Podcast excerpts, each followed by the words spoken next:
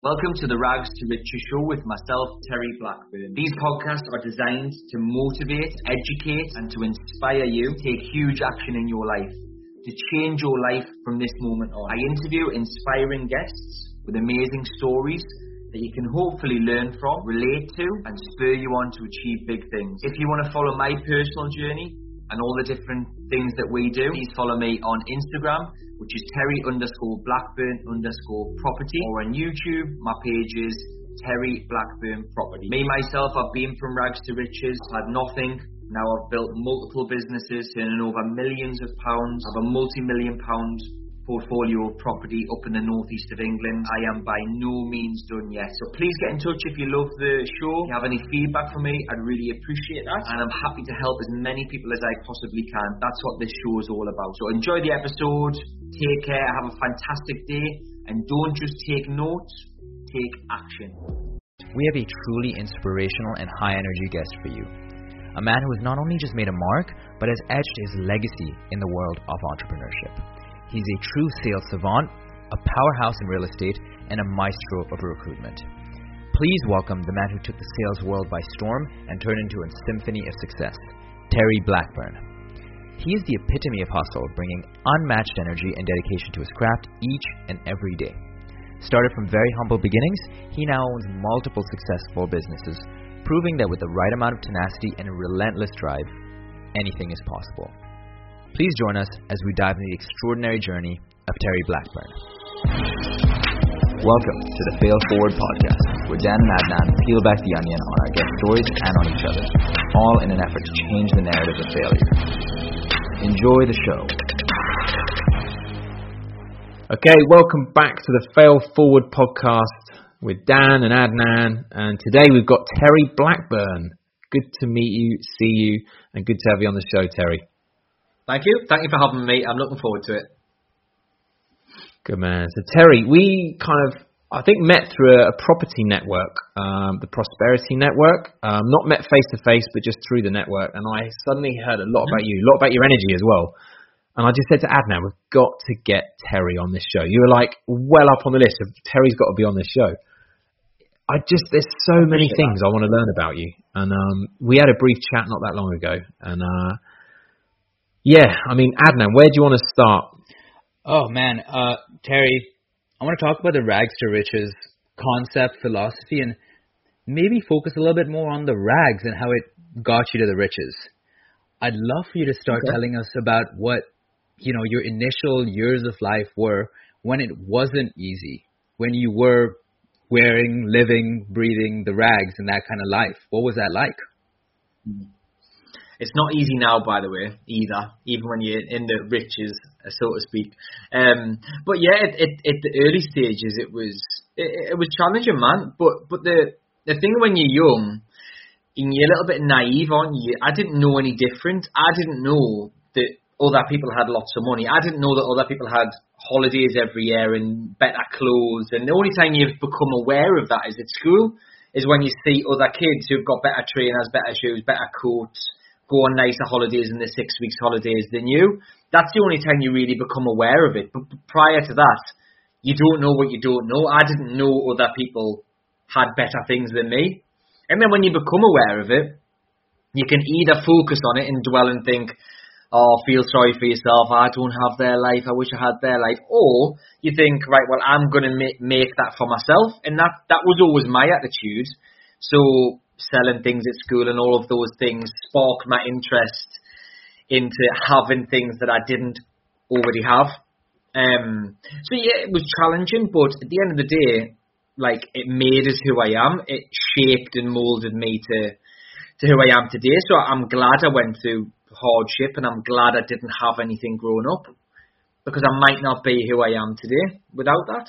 So I don't look at it negatively. I hold any like, um, you know, resentment or anything, and I don't, I, I wouldn't change it if I could. It, it made us who I am, so, so yeah.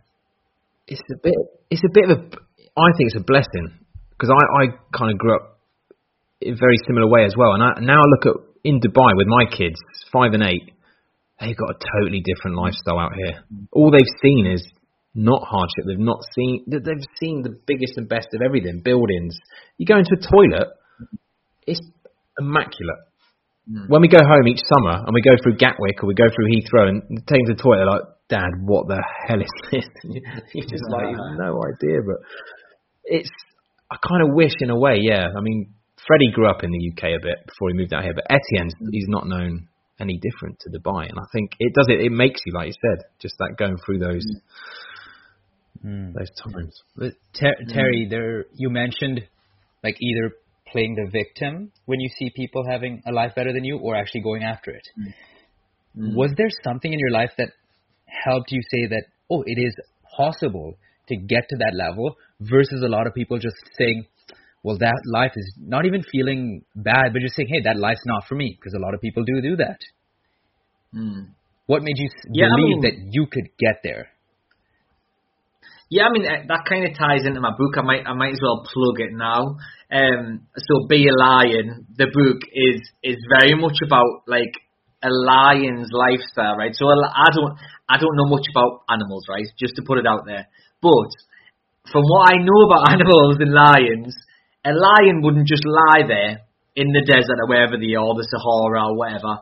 Um, and if a zebra walks past or a gazelle walks past, I don't think a lion would think, whoa, that, that zebra looks too fast for me. I'm not going to give it a try today. Nah, I'm hungry, but no, not today. A lion would just do it. Right? A lion have zero self-doubt, do they? To my understanding and what my knowledge of lions is, they have no self-doubt. And I honestly believe I did not have, and I still, you know, I'm not going to lie, the odd time self-doubt creeps in now, but certainly until I was probably seventeen, eighteen, I can't ever remember doubting myself.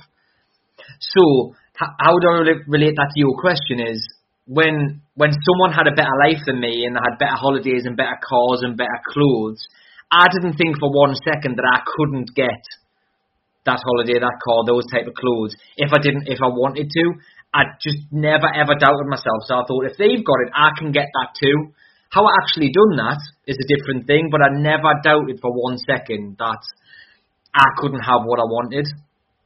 Um, I didn't always know the methods, but I just, I don't know, there's always been something in me to not doubt myself, and I don't know why. I don't know if it's instilled in us. I don't know if something happened to give us this belief.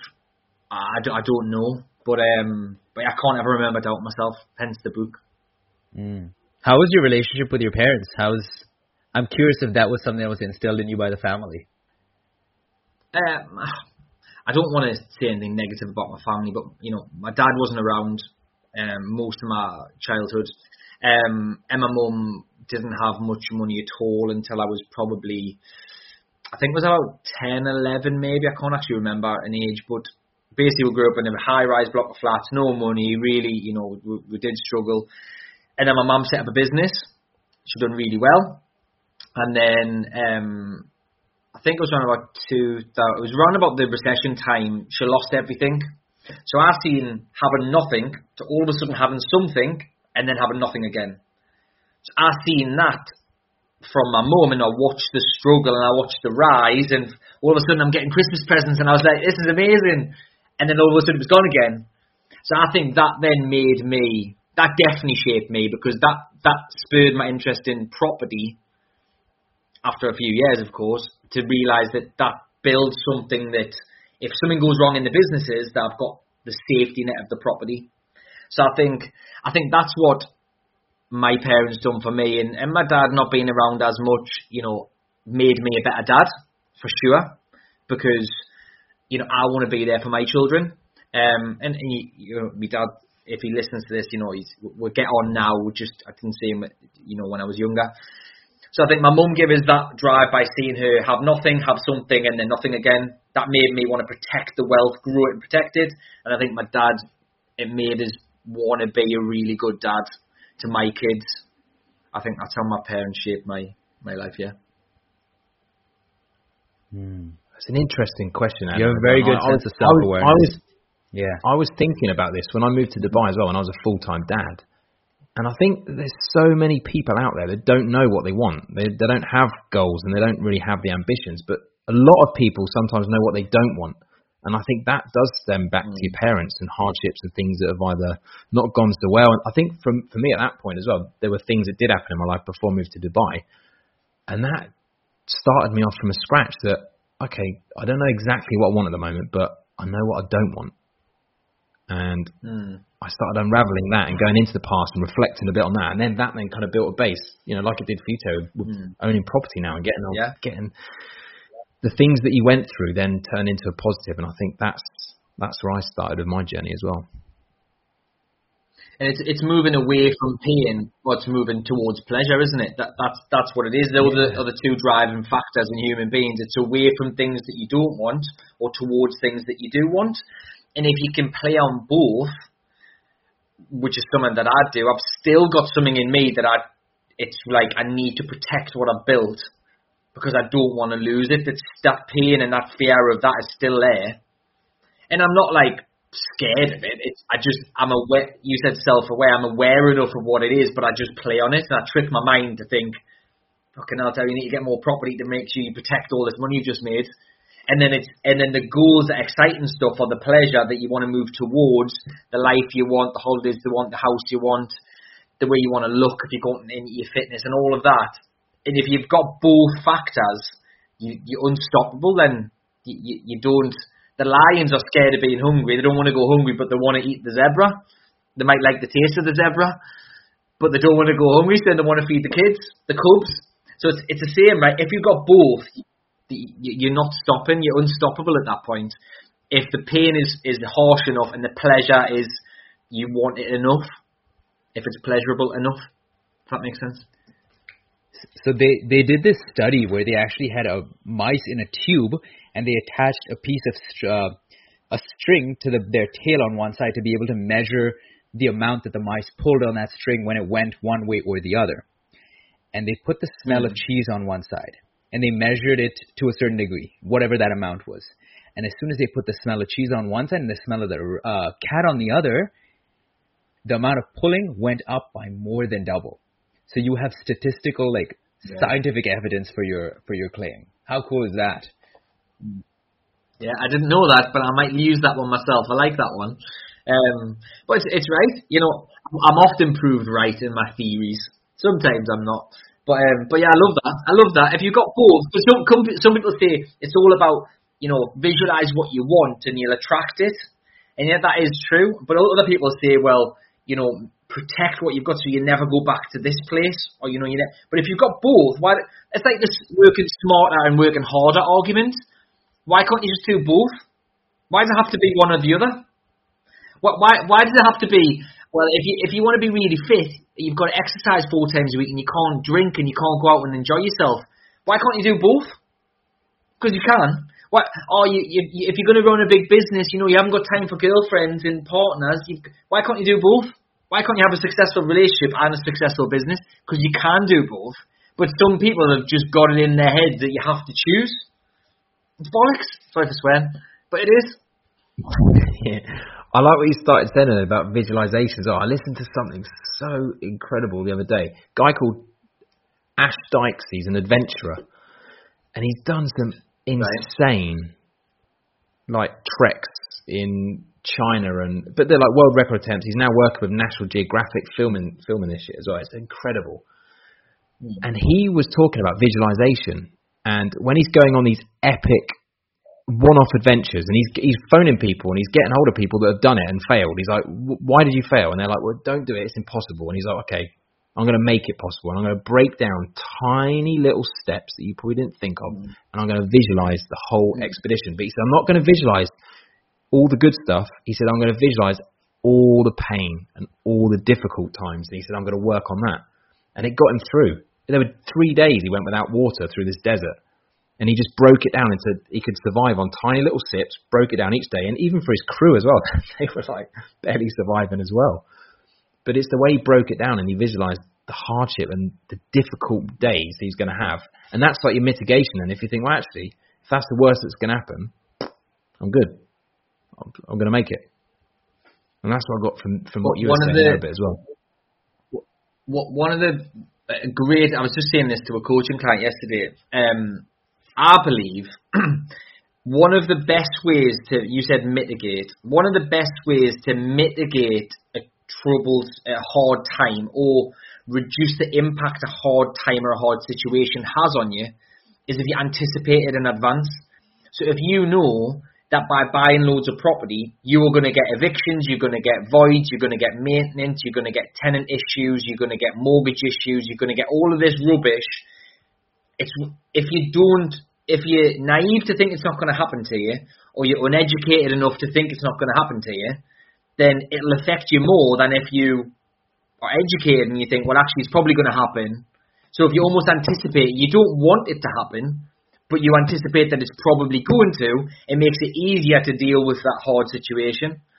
And loads of people, for some reason, just think being an entrepreneur is easy, because they see it on Instagram, and they think that they're untouchable, or they think it'll never happen to them. When we all know that that's not the case, but if you anticipate it, it makes it easier to deal with. Um, and that, that's the same in that story, right? He, he anticipated he was going to have to do that with the water, which made it... Whereas if he... Imagine if you just set off now, right, you've got to walk and you've got to do this expedition. You didn't even think about the water. You run out of water. It's disastrous. You haven't anticipated what the level of effort and the hard time you're going to have to go through to achieve your goal. Therefore, it will feel harder when you're doing it and you're in pursuit of it. So, yeah. And, and, and oftentimes... you get to a point where you almost psych yourself out potentially with how bad it could be. Like, oh, I'll never buy a property because I'd have to, I don't know if I'd be able to deal with these tenant issues or deal with the marketing going, market going down. Mm-hmm. But visualizing that makes you realize, okay, this happens, great. What are the three things I can do? Oh, I have this option, this mm-hmm. option, and this option. Okay, if these three don't work, what do I have as a backup? So you've essentially planned out all the contingencies, and it gives you significantly more confidence into going into a new risky endeavor. Right, because you, you, yeah, you've imagined it happening and you've managed through all the potential uh, risks. Mm. Um, one hundred percent. Terry, let's completely agree. Yeah. Mm-hmm. Let's let's talk about property a little bit. You mentioned mm-hmm. that you know you you had belief that you'd get where you want to get, but didn't necessarily have the methods to get there. What are the resources or experiences you went through to become, you know, an expert or at least someone who knows their stuff when it comes to property? Was it just buying the first what property? Was, the what, was it club what horses? Was the... What were the experiences? Um, yeah, what were the experiences that you went through that helped you best understand the market and the world of property and investing? Mm-hmm. There's a there's a bit of a connectivity issue, I think. Um, but but yeah, um, so the experiences that I went through in property. Um, so when I got into business, well, I was got into sales before I got into business, and I started to make decent money. You're talking eighty, ninety grand when I was nineteen, which um, which is a lot of money back then. It's a lot of money now. Um, I was making good money at age nineteen, so you can imagine what you do with that much money when you're that age. I was doing this, it was going everywhere, I wasn't investing it, but then it got, after a year or so, it got to a stage of, right, right, well, let's not waste this money now, let's do something with it. So at this point, I'd never watched a YouTube video, I'd never read a book on property, I'd never done any education or nothing. I just had it in my head that property was a good place to put your money. So I started to buy low-value properties um, in really rough areas. So, you know, my first purchase was fourteen thousand five hundred pounds. Uh, that's for a two-bed terraced house. So you can't even mortgage it that, that low, so it was cash purchase. Second one was sixteen grand. Third one was seventeen and a half grand. So you can imagine the tenant profile, you can imagine the area, you can imagine the street of these properties, right? So I bought these, and within the space of, I got them all rented out, it was about a grand a month profit, and I was like, I've made it, I've un- I've uncovered something like magical, um, getting a grand a month for nothing, and then all of a sudden, within a space of probably six months, there was one broken into, there was an attempted murder in one of them, there was drug dealers in another, it was just horrific. Um, so then I thought, shit, like, this is not the best strategy, let's sell them all, and let's buy some nicer properties. So I've done that, started to buy eighty, one hundred grand properties, bought loads of buy-to-lets, And that was a much better model. But I wasn't doing like buy, refurbish, refinance. I was just buying, parking the money that I was making in sales, parking it in there and getting the return. Um, so yeah, then I built that up, went into H M Os, then went into service accommodation, then hotels, then glamping, now bars, restaurants, cafes, and all of the other stuff that's, that's happened. But I suppose that the biggest lesson I learned was, like...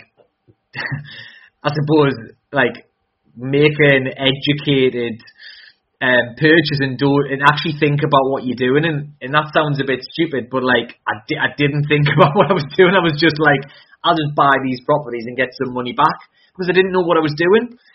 So so I've learned that, obviously, you've got, you've got to let, a phrase that I say a lot is you let the numbers guide you, not the emotion. Numbers and logic should should guide every decision that you make in business and property, because too many people buy on emotion. They go and view a property and they think, oh, it's a lovely property, it's in a lovely street, but that's pretty irrelevant if the numbers don't stack. Um, so like numbers and logic guide you. I've definitely learned that, and diversification is is key, because if you're a buy-to-let investor that's highly leveraged right now, you're probably screwed because of interest rates. But because if you've got buy-to-lets and H M Os and service accommodation, you're spreading that risk. So rates haven't affected, the, well, they've affected, but not too much, H M Os and S A. They haven't killed those off like they have killed off some buy-to-let investments. So because I've spread my risk, I, I'm untouchable, really, to a degree.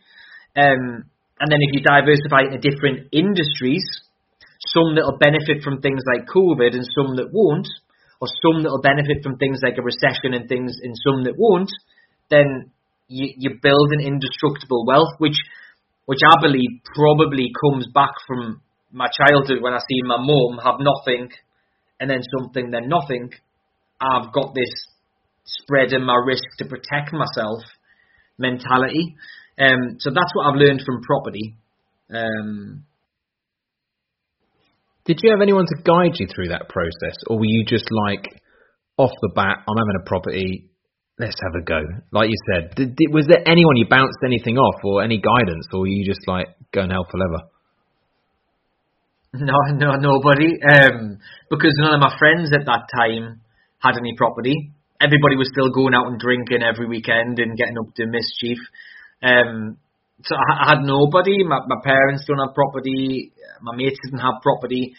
It was only really when I got into business, when I set up my first company at twenty-four, then I started to meet other business owners who were more experienced than me and doing better than me financially. Then I only started to speak to these people, and it was like, oh my God, all the things I've been doing, these people actually do, and these people are doing it even better, and they're doing it on a bigger scale. So I can actually, I've actually been doing the right thing, but I just need to, I need someone like that. And then I started to ask them for advice, and then it started to pique my interest even more into like wealth creation and and yeah, making money, building companies, and all of that. So yeah, it's that saying again and again, isn't it? Your network is your net worth, and I think it is like that secret key, isn't it? Once you start meeting people, and it just unlocks these imaginations and new ways and different ways and smarter ways, I think, than anything, of just mm. doing things differently that just open up. Yeah. Are you a competitive dude, Terry? do you need to, do you need to really ask me that? Um, yeah, yeah, bad. I'm quite quite bad with it, because I must admit I'm a little bit less now. But I, going back to the childhood thing, so so this was one thing at school, right? I was terrible at everything, literally everything. Every single lesson I failed, everything, got U's and F's on everything. And and I, I, I was never really good at anything, right? Apart from, like, because I'm so glad this is different now, by the way, because I'm glad my kids aren't like this. So when I was a kid, it was cool to be naughty and to be the little, the, the, the, it was like a chav, that it was cool to be, so I was good at being really naughty. That was the only thing I was good at. Now, luckily, this day and age, it's cool to be clever, which I'm very happy about for my children. But but back then, the only thing I was good at was being naughty and working myself and getting into fights and doing stupid stuff. That was the only thing I was good at, right? and everybody, like in terms of career-wise, everybody told us that I would do nothing, that I'd be either in prison or, you know, on the dole. Um, and I was just never good at anything. Straight from school, I went into being a builder. I was terrible at that. Done that for three years. And it was only then when I became, I got into sales and I was really good at it. It was like, bang, I found something I'm good at now. And then the competitiveness was like, because I've been so used to not doing very good at everything, and I couldn't really be competitive because I was so bad at everything, then I found sales that I was actually really good at, and I was like, I am, and I remember walking up to the top insurance salesman in the company, because it was insurance sales, and I said to him, and everyone laughed, I went, I will be the best in this industry, in this country, within a few years. Oh yeah, of course you will, of course you will. And I went, I'm telling you, and I was, and then I said I'll be have the biggest company in the U K selling life insurance, and I did that. But it comes from competitiveness, and I think it was elevated because I was I, I couldn't be competitive in loads of different things because I wasn't very good at them. So I didn't have an opportunity to be anywhere near the top three, top five in anything. Then I found something I was really good at. I was like, I'm doing this no matter what, and I'm going to be the best. And, and that's when the competitiveness really went like that. I don't think there's many of you around, Terry. I think you're you are original. That that mindset. You need to you need to just be the best at something. What I was thinking though when you were talking then was that point that you found sales changed everything for you to where you are now. Mm. What? one hundred percent. Let's start. And this is this is I don't know where this question's coming from or how I'm going to phrase this, but have you ever imagined yourself if you hadn't found sales, what would you have done? What because we're all defined by our choices, and you made a choice to go into sales that day. Let's say sales wasn't there as an opportunity, or you weren't aware of that situation. Where do you think you could have ended up? Which which direction do you think you could have gone had you not found sales? Um, more than likely, it would have been down the wrong path. I was very lucky not to get arrested or locked up for anything. I was very lucky to escape the groups of people I was hanging around with.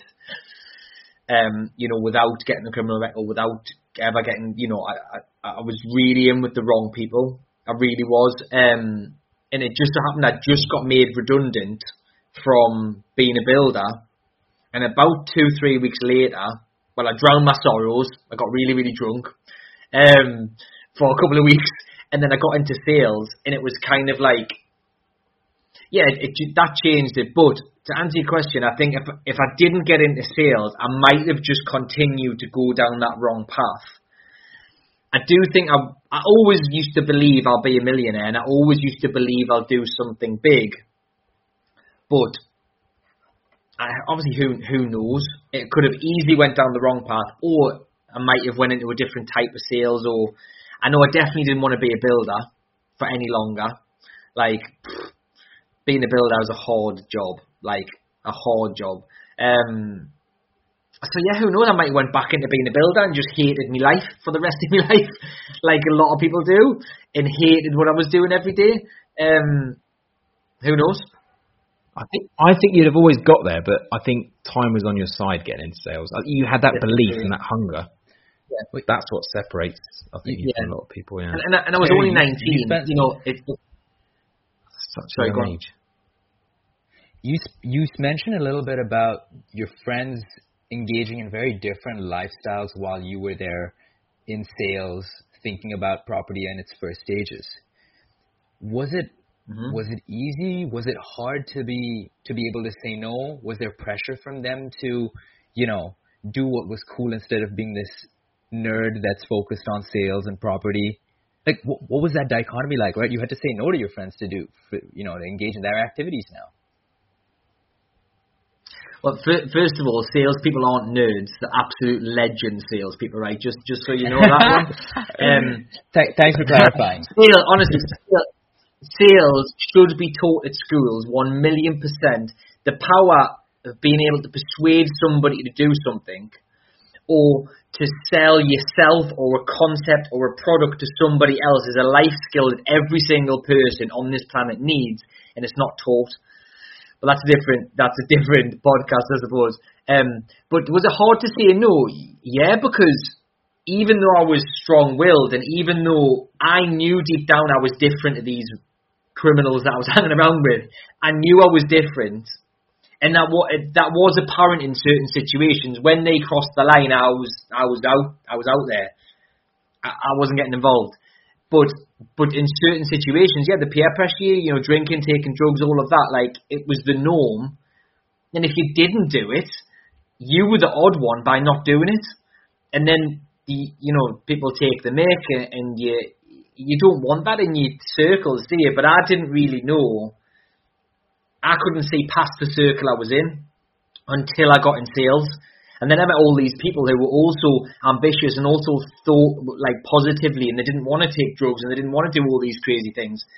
And they just wanted to make money and build a career. And I was like, I'm more like, I felt like I, I fitted in for the first time ever when I met these salespeople. And I never really fitted in at school because I was just a nightmare. And and I used to think things that, that nobody else thought, like, I'm going to make loads of money and, you know, get out of the... Nobody else thought like that. Everyone else has accepted that's just who they are and what they're going to do for the rest of their life, and they're probably still doing it. They just... But I always thought something different. Um, so, yeah, that answers your question. You, Terry, you could be the masthead of the Fail Forward podcast. You embody the narrative and the philosophy incredibly well. Maybe not even through any choice of your own, but it's there. yeah, yeah. Yeah, yeah, definitely. Definitely. I appreciate you saying that. Thank you. So your, I get, your purpose, I guess, Terry, then, was to, it was kind of provide that generational wealth, do whatever it takes to make the money, to invest in property, to have that peace of mind. Have, have your mm. sort of, is your purpose or passions or things you enjoy shifted over the last few years, or how has it changed now? Is that still the goal, to just increase the wealth, or have you got other projects that you'd like to get into? Where are you now? I think I think if your purpose isn't changing, you're not growing. I think if you just have a goal, and once you achieve that goal, you don't set another goal, you're probably a little bit unhappy, you're probably a little bit lost, you're probably a little bit complacent, and you're probably not feeling that fulfilled. So pretty much for probably the last ten years, every time I've got close to a goal, I've moved the goal. I still sell, let's say, ten properties. So when I got to ten properties, it was a goal for a while. But once I got to eight or nine, I was already looking at twenty. I still celebrated when I got to ten. But it was always the next thing, because if you don't keep finding the next goalpost, the next line in the sand, the, ne- the next whatever, you're just coasting through life. You don't really, you know, you, you're just coasting, right? So I think my purpose and my goals have changed all the time, all the time. That's health and fitness. That's relationship as well, because you've got to have goals for your personal life. Got to have goals for health and fitness. I've got business and I've got property goals and I've got personal development goals. So learn a skill, get better at this, read up upon this, you know, do the, you know, whatever it may be. You've got to have a monetary goal as well. So all of these dynamics and these boxes are moving constantly for me, which then dictates my purpose, which meant keeps us on my toes. It keeps us energetic.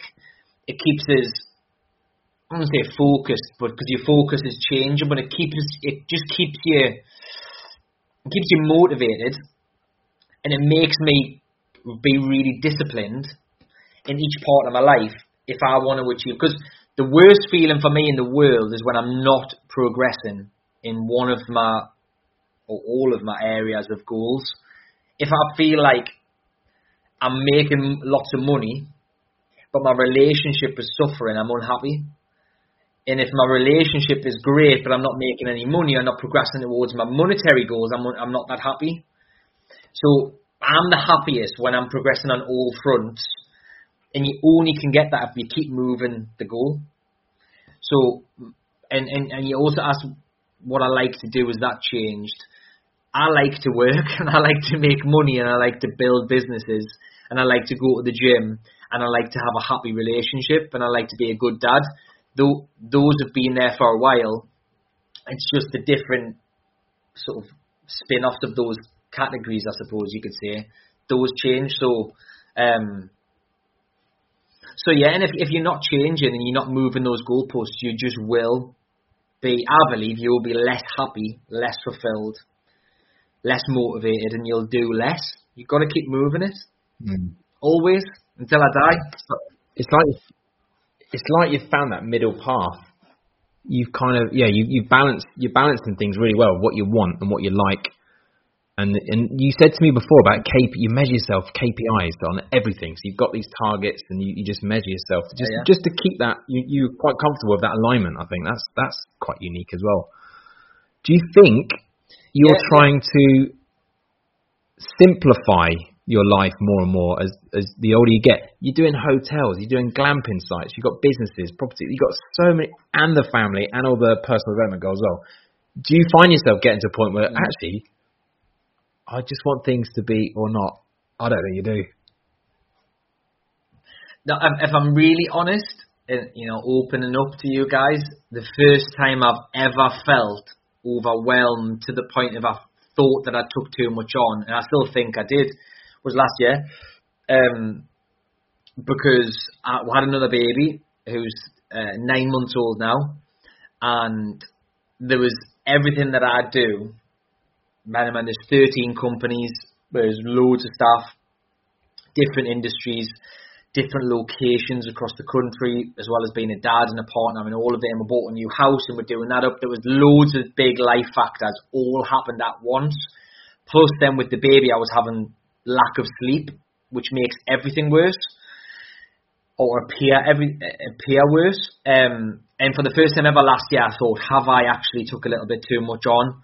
Because I was in the middle of developing a glamping site and taking on a cafe with loads of staff. I was developing a hotel with a bar and restaurant with loads of staff. I was selling a business. I'd had a baby. I'd moved house to a different location. I was doing up the house I was living in. I had refurbs going on all over the place. I had moving. I was moving staff around. It was just every factor hit us, and it was like, yeah, I think I probably did too, take too much on, but I learned from it. And I'm stronger because of that now. But going forward, like I want, I still want to achieve big things, but I want less hassle, less staff, and more profit. So that's putting us in the direction of online stuff. So I'm in the process of setting up a couple of online things at the moment. Um, I'm in the process of going to roll out education on a bigger scale. Masterminds and seminars and things, because that's high profit, low low um, overhead. It's high margin, low overhead, low amount of staff is required, which is what I need. Because if I kept building the way I'm building, it's not sustainable, because it's just, you know, I'm taking on, there's noisy businesses and there's passive businesses and there's something in between. Passive, it's very, very rare. Noisy is what I've got, loads of them, cafes, bars, restaurants, glamping sites, hotels, S A, they're really noisy, but ideally something in the middle, and the and the something that is between the middle and passive is where it's at, but I think you've sometimes got to go through the noisy stuff to get there, um, if that kind of makes sense, um, but yeah, that's, that's certainly what I will be doing going forward, I think. No, no, that dude, I, I think appreciate an that. Incredible way just getting really real then, and that probably opened up a whole load of emotions um, going back last year to Terry, everything you have to deal with. I, I come from hospitality. I did ten years refits, right. looking well, after hundreds of staff. He'll figure out his way. Yeah, he, he you does, don't get much more stress than that, and that's without game. everything else you had going on as well. We talked about it a little earlier. It's called the meaning of life. Yeah, you needed to go through that to see where you're focusing on next. Like you said, it's all for a reason. Online works too. Just going through those, pushing yourself to the limit. So one hundred percent on what you're doing. Yeah, yeah, definitely. I was just going to add to that. Like you, you do have to go through times like that in business, and. And, you know, win or you learn is a very common quote, but it's it's one hundred percent right, because when things are just going right and you feel like you're managing everything with ease, those times you don't learn anything. You just, it just, all it does is inflate your ego and inflate your belief in yourself when everything is just going right. But then when you when you get to a stage where you you're like struggling, those are the times that you actually need. You really, really need trouble and hardship and stress to then either find what you want or level up. And without that, if it just all went rosy, it would it, it would be pretty boring, and um, and you wouldn't really progress. You you definitely do not live a boring life. That is one million percent sure. I don't think you ever will either. No, no, no. Terry, I think this is a good time and, and, to jump into my eyes because I'm sorry, go on.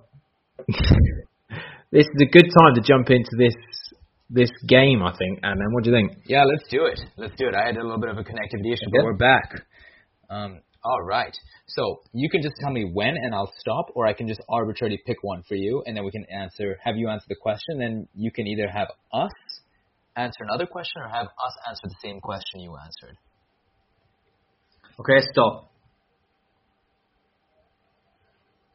And these questions, we've only had this a few times with our guests, but they seem, it's like it's meant to be when you pick that card. I tell you, it's, it's, it's strange.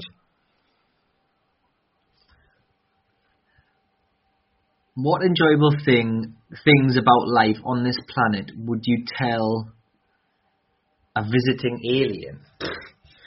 What would I, what, what would I? um, you would have a t-shirt with thing. Get into sales. That's what you'd have. You'd have, like, sales. You've got to... I would say, no, if, if it was an alien that had never been here before, I would tell him... I would tell him to, I would tell him to have sex. I would tell him to go to, go to enjoy himself with his mates, um, go down the pub, have a laugh, go to a football game, go to the gym. And then, once he's got the enjoyable stuff out of the way, then set up, um, or, or go, come work for me. Do some sales, come on my sales training sessions. That'll be enjoyable for an alien.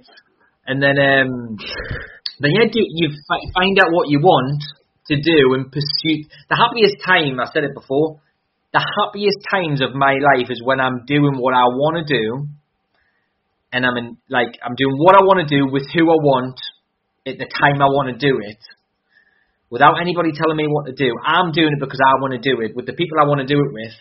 At the time I want to do it, like, that is, for me, that is happiness. So I would tell this mad alien guy to find whatever that is to him and do it. Because what, what I think is enjoyable isn't necessarily what you two think is enjoyable, or an alien thinks is enjoyable, so you've got to find out what you think is enjoyable and then do that. So there you go. Hey, you'll, you'll get some good short form content out of that, won't you? Me talking about sex. You can cut that up all you want. The, the, Dan, honestly, I think this is actually a great place to end this show. We got some incredible content, and Terry, my my jaw's hurting from smiling this much over the last thirty minutes. I appreciate that, man. Thank you. Thanks for having us on, man. It's a pleasure, man. Huh? Don't get away with this though. What would you do if an alien visited?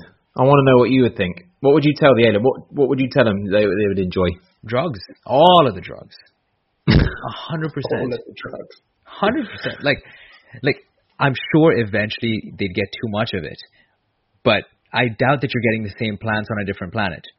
That's something that's only Earth Earth applicable. Use it and do it while it's here, and then do all your stuff like Terry said.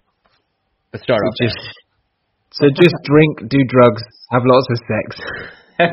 And then just whatever happens after. Yeah, that's the way. What would you What would you yeah. say, Dan? You're not getting away with it, Dan. What are you going to say?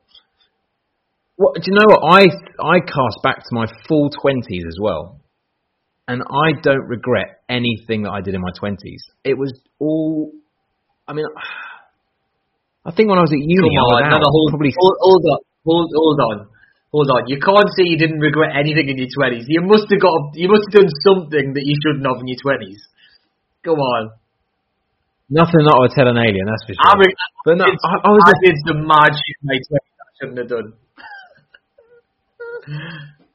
Yeah, I, there's, that's probably another podcast for another day as well, to be fair. But but yeah, I, I just think, yeah, just yeah. don't have any don't have any regrets. I think that's the main thing. Don't have any regrets. Just just.